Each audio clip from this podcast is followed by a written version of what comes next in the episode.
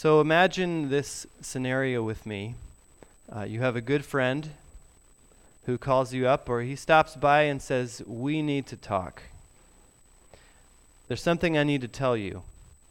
I am gay. Ever since I can remember, I've been attracted to other guys, and for a long time I prayed that God would take these feelings away from me. But He didn't. So then I said, okay, I'm just going to have to live with this. And I've been living with this for many years. But it's been so hard.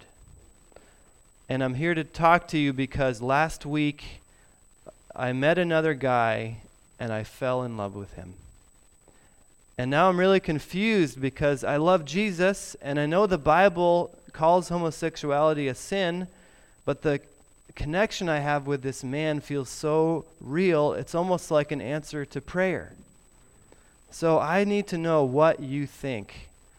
Is it okay for me to start dating this guy, or does God want me to just deny myself and continue to be lonely? What would you be thinking as your friend shared that?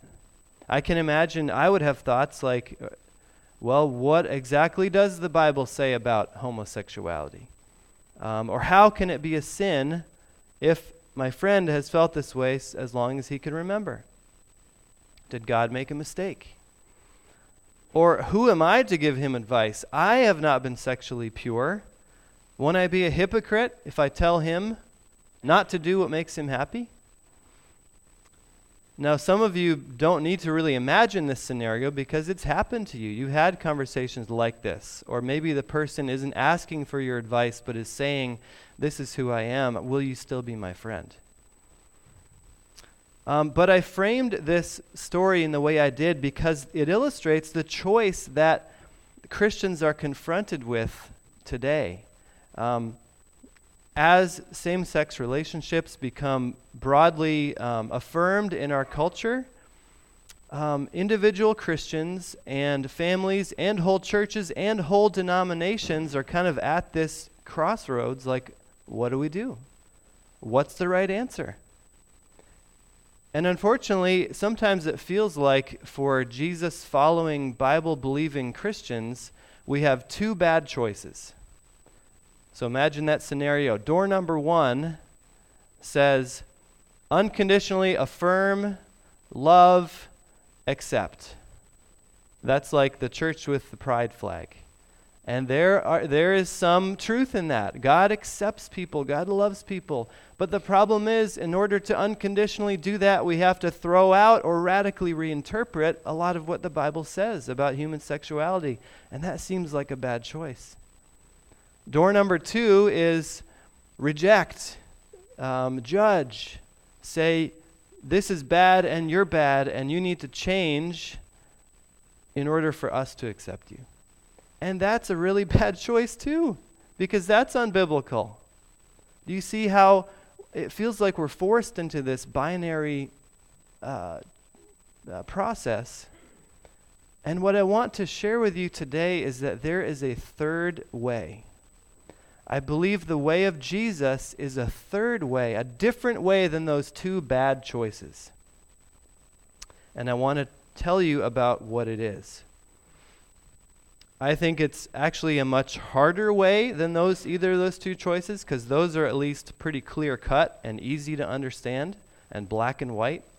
And people like things to be black and white, but the way of Jesus is different. It's true, it's life-giving, but it's also complex and kind of messy sometimes. But I want to, to show you what this is. And in order to present this third way uh, through the winter and spring, I'm going to take basically one Sunday a month to, to preach about these issues. A sermon series called God, The Gospel and Sexuality. And these are the kinds of questions we'll be tackling together as we look in the Word. What is God's design for sexuality and marriage? Uh, because you realize we have to zoom out and see the big picture. We're not just talking about one um, isolated issue or uh, part of the Bible. Second, what does God's word say about same sex relationships? And what have some people tried to say to reinterpret what the Bible says? And three, how does the gospel of Jesus offer good news to everyone ma- uh, male, female, married, single, gay, straight? The, the gospel is good news for all of us, not just some of us. So here's what this sermon series will not be as a heads up. I will not be pushing the panic button about how bad the world is um, and that traditional values are under attack. That's not what I'm here to do. I won't be pointing a finger at LGBTQ people and saying those people are a problem and, and we should be um, very, uh, whatever, we should reject them. Nor will I be giving you ammunition for culture war issues like what curriculum should be taught in school or what bathrooms should certain people use. It's not that Christians shouldn't think about these things and be ready to engage in culture, but my concern as a pastor is to just help you follow Jesus, starting in your life and then in your family and in, in your circles. Okay? And one more caveat there will be so many questions that get kicked up as, we, as I preach on these issues. I just won't have time to say everything in these sermons, so I invite you for feedback. I invite you for further discussion and um, questions and conversation. Okay, so as we get started today, this is just kind of an overview sermon. I, I want to present three core values that I hope will guide us as we take this third way of Jesus. These are three Christian virtues that the gospel gives us in order to, to wade into these waters. Those things are humility, clarity, and courage. Humility, clarity, and courage. So let's go through those one at a time. Number one, humility. you might remember the parable that Jesus told called the Pharisee and the tax collector. Let me read to you from Luke 18, verses 9 through 14. To some who were confident of their own righteousness and looked down on everyone else, Jesus told this parable. Two men went up to the temple to pray, one a Pharisee and the other a tax collector. The Pharisee stood by himself and prayed, God, I thank you that I am not like other people, robbers, evildoers, adulterers, or even like this tax collector. I fast twice a week and give a tenth of all I get. But the tax collector stood at a distance. He would not even look up to heaven, but beat his breast and said, God, have mercy on me, a sinner. I tell you that this man, rather than the other, went home justified before God. For all those who exalt themselves will be humbled, and those who humble themselves will be exalted. Sometimes Christians are a lot like that Pharisee in the parable, except instead of the tax collector, it's a gay person. Thank you, Lord, that I am not like that person. Uh, thank you that I have the correct theology and that, that, that I am sexually pure. Um, we are confident of our own righteousness. We thank God that we're not like those people, right? Whoever those people are. But if we believe the gospel, that we are sinners for whom Christ died, we will be okay admitting that we are Uh, include everything about us, including our sexuality, is affected by sin. Maybe you don't struggle with homosexual lust or behavior, or maybe you do. I'm sure some people in our church do.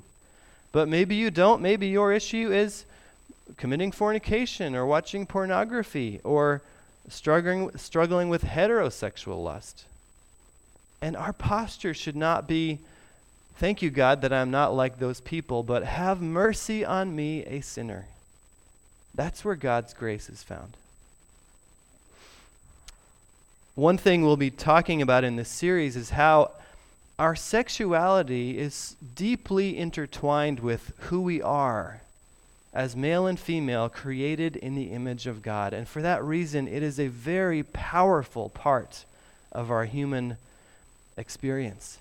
And for that reason, it's a source of some of the deepest shame and wounding and pain that we ever experience in life. All of us here are broken in our sexuality. And so maybe we should have some compassion on other people whose, whose sexual sin and brokenness may be different from ours, right? Because we all need God's grace. Behind every issue, every debate, every headline, there are human beings made in the image of God, and many of them are hurting human beings. In the words of Preston Sprinkle, gay people are not problems to be solved, but people to be loved. And we can't do that without humility. Humility is also the opening through which God can change us and teach us, because I guarantee you, we all have beliefs and attitudes that need to be changed surrounding these topics. Um, no matter where you're coming from, as we talk about same sex relationships and marriage and singleness and the experience of um, gay Christians and gender identity, you'll have some beliefs challenged. I've had a lot of my beliefs challenged about this over the last decade. Now, to be clear, I believe that the historic Christian consensus on human sexuality is true and life giving. That what Christians have agreed about for 2,000 years in every culture about what the Bible says about sex and marriage, I don't think that needs to change. But there are so many other things that are unbiblical and unchristlike in us that maybe do need to change. Okay, so we need humility. Number two, clarity. Everything okay? You get off in the ambulance fine? Okay. Was he responding more? Okay, good.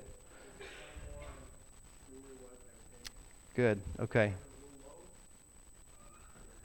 Okay. Well, thank God. And look, may God continue to be with Barry and help him. Thank you, Chip. And thanks, Mike. And Colin.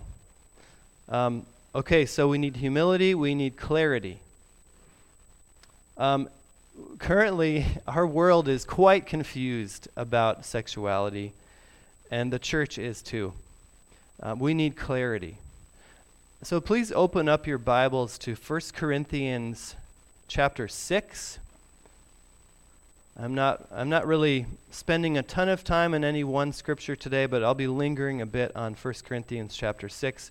It starts on page 926 in the Brown Pew Bibles. Now, in the church in Corinth, um, there was a lot of confusion about sexuality because the Roman world and Corinth specifically was very sexually promiscuous, very. Um, uh, sex was an appetite, just another appetite to be filled.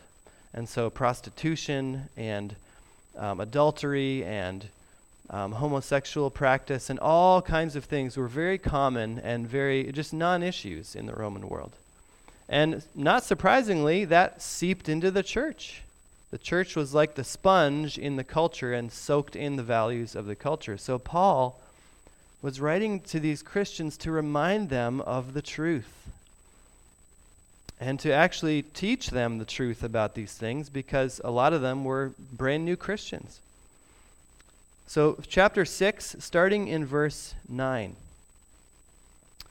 he says, Or do you not know that wrongdoers will not inherit the kingdom of God? Do not be deceived. Neither the sexually immoral, nor idolaters, nor adulterers, nor men who have sex with men, nor thieves, nor gre- the greedy, nor drunkards, nor slanderers, nor swindlers will inherit the kingdom of God. pause there. So, a few things are clear here. First, homosexuality or sexual sin in general is not the only sin. Newsflash. he talks about idolaters, swindlers, people who are greedy. It's a level playing field.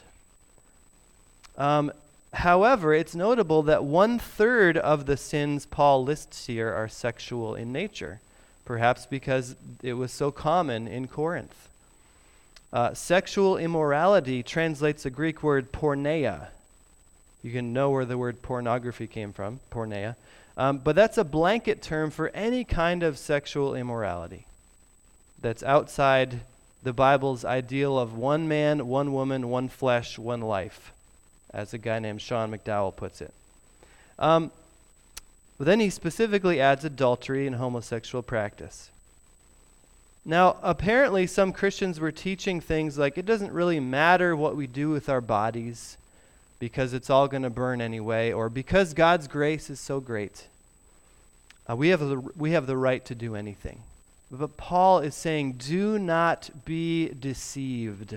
Do not be deceived. Our culture has a lot in common with ancient Corinth. Um, and unless we are saturated with the gospel, we'll be like the dry sponge in the water. Let me read some statistics that were quoted in a recent book called Rethinking Sexuality by Dr. Juli Slattery. And this might be uncomfortable to hear. Reading these statistics is not to cast judgment on anybody here, okay, because we're all in the same boat. Uh, so, for one, a Gallup poll found that more than 60% of Christians on a Christian dating site said they would have sex before marriage. And 56 said it was, percent said it was appropriate to move in with someone. 32% of Christian men ages 18 through 32 admit to having an addiction to pornography. And then the Pew Research Center found that 54% of Christians believe that homosexuality should be accepted rather than discouraged. Now, we need to be we need to hear Paul's words, do not be deceived. Do not be deceived. But that's not where it ends because Paul goes on to give a clear reminder of the power of the gospel. Look at verse 11. He lists all these things, and he says in verse 11, and that is what some of you were. But you have been washed, you were sanctified, you were justified in the name of the Lord Jesus Christ and by the Spirit of God. If we are clear about defining sin, but not clear about the wonderful news of the gospel, we're confusing people also we need to be crystal clear about the fact that in Jesus there is forgiveness from every sin, including sexual sin. There is healing from trauma and wounds and shame. There is a way forward of life and of joy and goodness. We need to be clear about that. And then Paul makes a statement further in the chapter, in verse 20. He says, You were bought at a price. Therefore, honor God with your bodies. If you are a believer in Jesus, your life has been bought by Jesus' blood. What does that tell you about how much you are worth to God? That, that God would let his own son die to purchase you. And I just think that's, as we talk about this stuff, we have to remember that so clearly. That Jesus is more Jesus' grace is stronger and deeper and wider than our sin. And in the gospel, we have redemption, cleansing, washing, sanctification. We can be made new. And he's not talking to Christians who, you, you know, uh, are no longer sinning. They're still struggling with these sins. But he's saying, that's not who you are anymore. Remember that you were bought with a price. Okay, so we need humility and clarity. Finally, we need courage. Why courage? Some people might think, well, we need to courageously do battle with the secular world, or we need to tell it like it is. But the kind of courage I'm talking about here is the courage to follow Jesus even when it's hard. That's the kind of courage we need. Because I can guarantee you this if we believe and follow what the Bible says about human sexuality, all of it, uh, it'll be hard. It will lead to some really difficult conversations and decisions. Um, some people will misunderstand us uh, and misrepresent us and even hate us. Um, we will be accused of being judgmental and narrow by people on the left, and will be accused of being too open and too loving by people on the right, because Jesus does not fit into a political left or right spectrum category. His way is different, it's a third way. So we need courage. No matter what time um, of history or culture you live in, we live in, the church is always out of step with certain parts of the culture. And, and I can think of no greater way than that's true today than with sexuality. Um, if we're following Jesus, we will be out of step with some of our friends and family and coworkers, and that can hurt. I was talking with someone the other day, I'll call her Beth, who had a really tight group of Christian friends in college. Uh, but after graduation, as the years wore on, several of those friends chose their sexuality over Jesus. So two are married to other, are in, are in same sex relationships and have distanced themselves from the church. Um, and this was really painful for Beth to watch um, because they knew that she loved Jesus and, and and didn't agree with what they were doing, but she tr- tried to reach out to them lovingly and just ask how they were doing. And, and gradually the messages stopped being responded to, and they sort of cut her out of their lives. That's painful.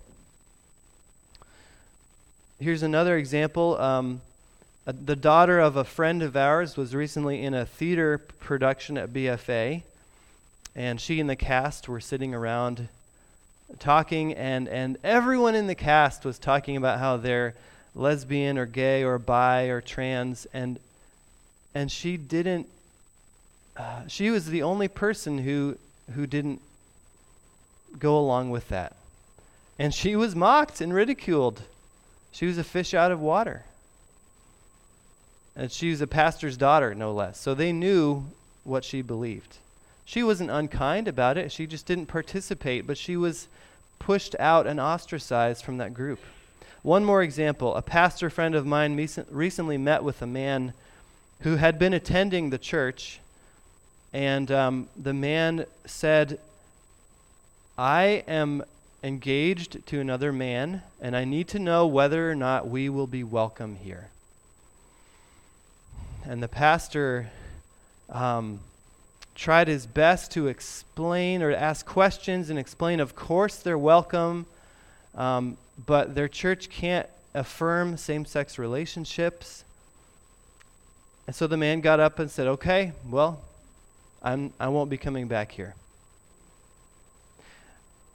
The third way is hard. The way of Jesus is hard. And if we're going to walk it, we need humility, we need the clarity and the courage that the gospel provides.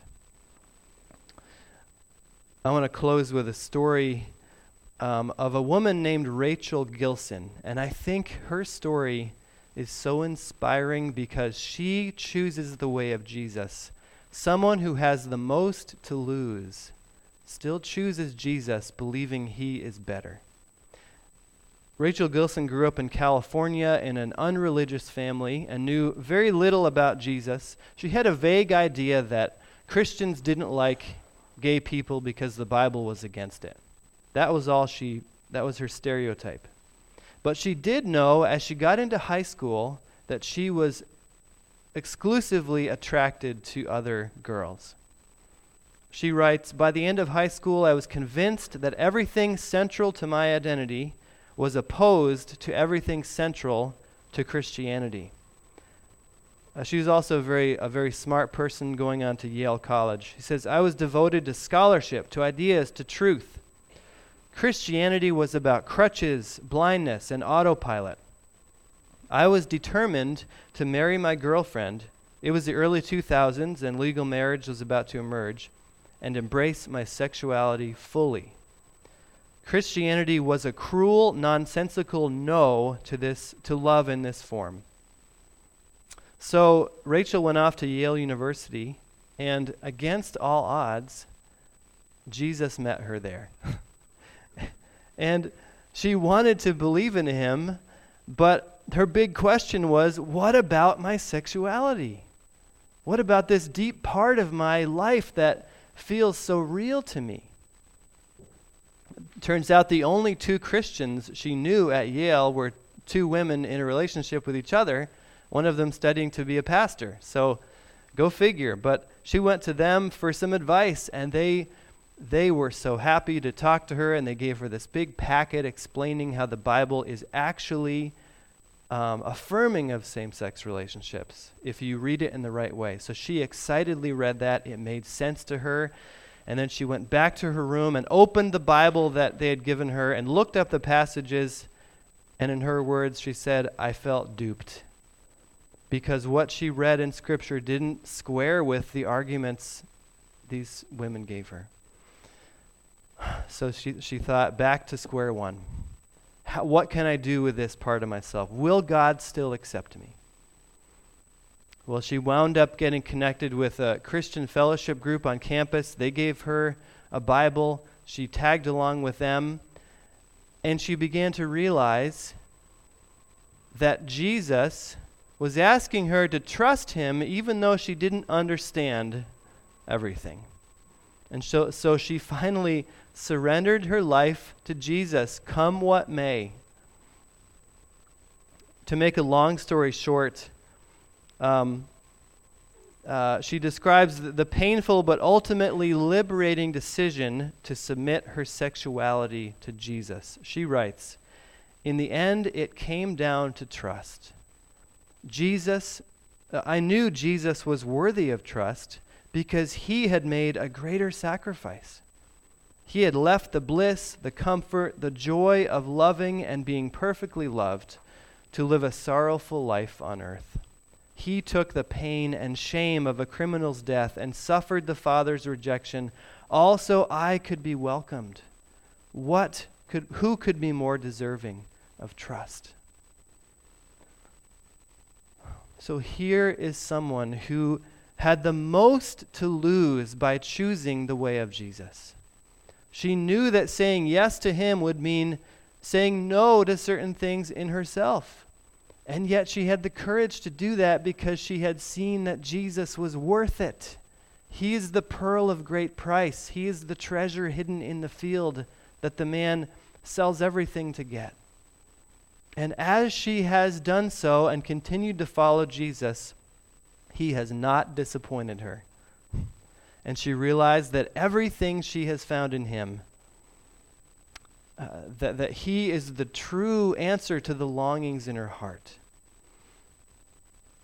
Just as Jesus promised, she's found life and joy. And what felt like dying is actually living. And I, I just think that's a hero of the faith right there. And these are the kind of people we need to be listening to and following and and following in this third way. So may we have the same kind of courage and may we have humility and clarity to choose the way of Jesus.